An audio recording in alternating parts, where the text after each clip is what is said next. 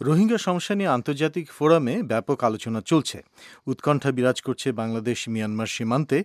বিশ্ব ফোরামে এ নিয়ে বাংলাদেশের অবস্থান এবং রোহিঙ্গা নৃগোষ্ঠী নিয়ে জাতিসংঘে বাংলাদেশ মিশনের সাবেক রাষ্ট্রদূত ড. আবুল মোমেন এবং চট্টগ্রাম বিশ্ববিদ্যালয়ের নৃবিজ্ঞান বিভাগের শিক্ষক অধ্যাপক রহমান নাসির উদ্দিনের সাথে কথা বলেছেন শাহাদাত হোসেন সবুজ। এবারে প্রথমবারের মতো বাংলাদেশ জোরালোভাবে বিশ্ব সমাজের কাছে রোহিঙ্গা সমস্যা তুলে ধরছে। বাংলাদেশের প্রধানমন্ত্রী এই বিষয়টি নিয়ে জাতিসংঘে আলোচনা করবেন। আমরা জেনেছি সংবাদ মাধ্যমগুলোতে, ডক্টর মোমেন, আপনি এখন নিউ ইয়র্কে অবস্থান করছেন। আপনি কি এই বিষয়ে বিস্তারিত জানাবেন আমাদের শ্রোতাদের জন্য? দেখেন, বাংলাদেশ মাননীয় প্রধানমন্ত্রী সেই সব এলাকা ঘুরে এসেছেন, রোহিঙ্গা দুর্গতদের সাথে আলাপ করেছেন এবং সেখানে কি হচ্ছে তিনি জানেন। এবং উনি অত্যন্ত জোরালোভাবে সাধারণত প্রস্তাবগুলো দিয়ে থাকেন। আমার কোনো সন্দেহ নাই যে উনি অত্যন্ত শক্তিশালী ভাবে প্রস্তাবটা দেবেন।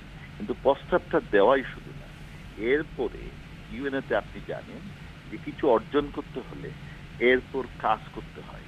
এরপর অনেক ধরনের নিগোসিয়েশন কনসালটেশন ডায়ালগ এগুলো চালাতে হয়। সেগুলো নির্ভর করে পরিপক্ষ এবং দক্ষ আপনার যাতে ডিপ্লোম্যাটদের উপরে।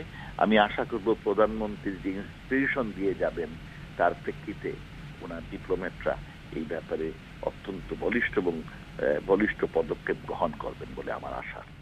আন্তর্জাতিক সমাজের আহ্বান, কূটনৈতিক চাপ সৃষ্টি, আমরা যাই বলি না কেন এটা ঠিক কতটুকু রোহিঙ্গা বিষয়ে মিয়ানমার সরকারের আংসান সুচির মনোভাবের পরিবর্তন ঘটাবে অথবা আদৌ ঘটাতে পারবে কিনা? এটা খুব ভালো প্রশ্ন করেছেন। কারণ রোহিঙ্গা ইস্যুটা আজকে নতুন না। আজকে অনেক বছর ধরে খুব সিস্টেমেটিক ওয়েতে আপনার মায়ানমার সরকার, এই রোহিঙ্গা জনগোষ্ঠী যারা, তাদের তারা নাগরিকত্ব থেকে বহিষ্কৃত করেছে। তাকে ন্যাশনাল আইডি থেকে বহিষ্কৃত করেছে এবং এর বিশেষ একটি কন্ডিশন তুলে ধরেছে। বলেছে তারা যদি রেজিস্ট্রেশন করতে হয় তাহলে তাদের বেঙ্গলি বলে বলতে হবে। এবং মায়ানমার সরকার বিভিন্ন মাধ্যমে এবং বিভিন্ন সরকারের কাছে একটি মেসেজ দিচ্ছে যে তারা যাদের বিরুদ্ধে তাদের অভিযান তারা হচ্ছে বাঙালি সন্ত্রাসী। বেঙ্গলি টেরোরিস্ট এবং এইভাবে তারা যে চিত্রিত করেছে এটা অনেক দিন ধরেই করছে।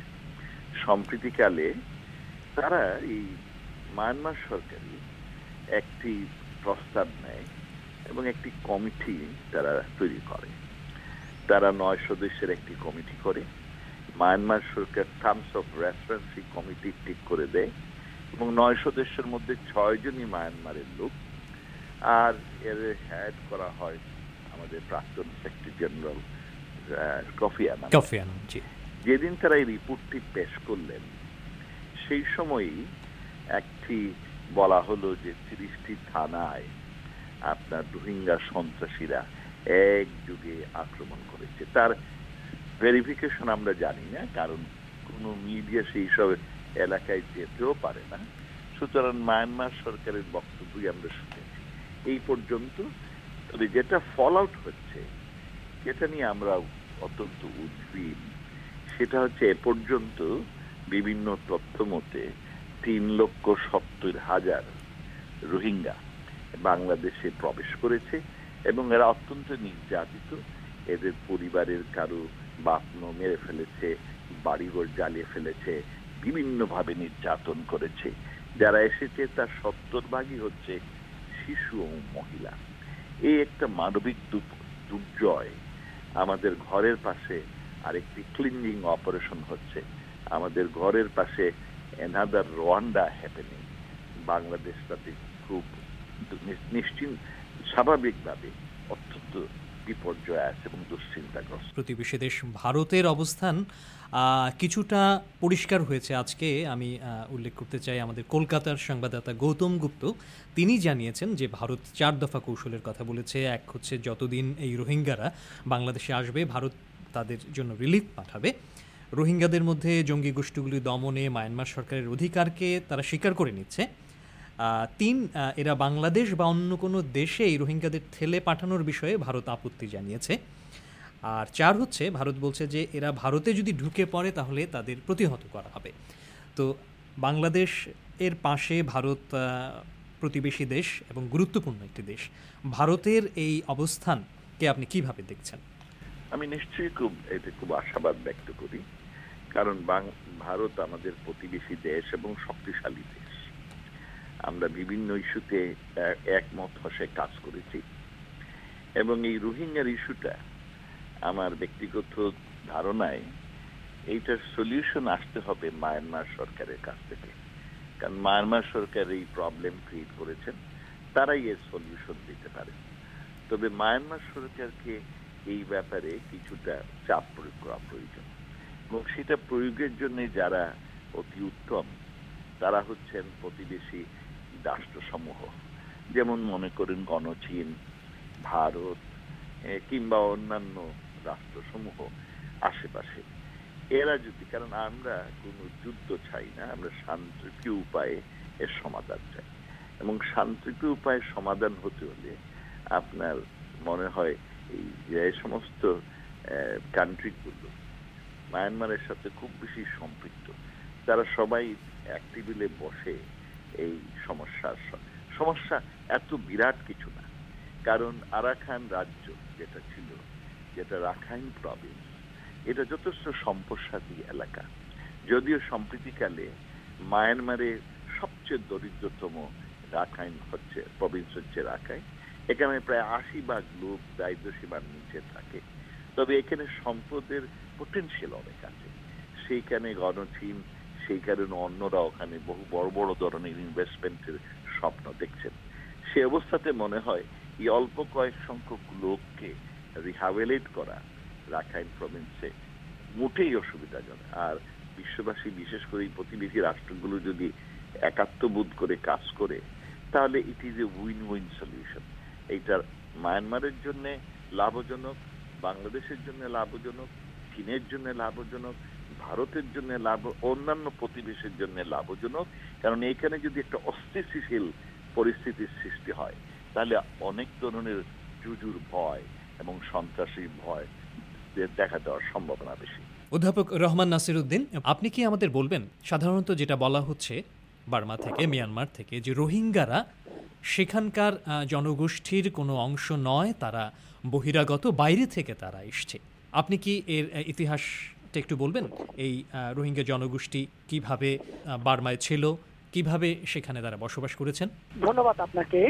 আমি এই প্রশ্নটার উত্তর খুব সংক্ষেপে যদি দিতে চাই, প্রথমেই বলব, এটা হচ্ছে বর্তমান মিয়ানমারের রাষ্ট্রের একটা ডিসকোর্স যে রাষ্ট্রের পলিসি হিসেবে যে রোহিঙ্গাদেরকে মিয়ানমারের রাষ্ট্রের বাইরে বের করে দেওয়ার জন্য যে একটা ন্যারেটিভ তারা তৈরি করেছে, তারই অংশ হিসেবে রোহিঙ্গাদেরকে বলা হচ্ছে তারা বাইরের লোক বেশ করে রোহিঙ্গারা বাঙালি।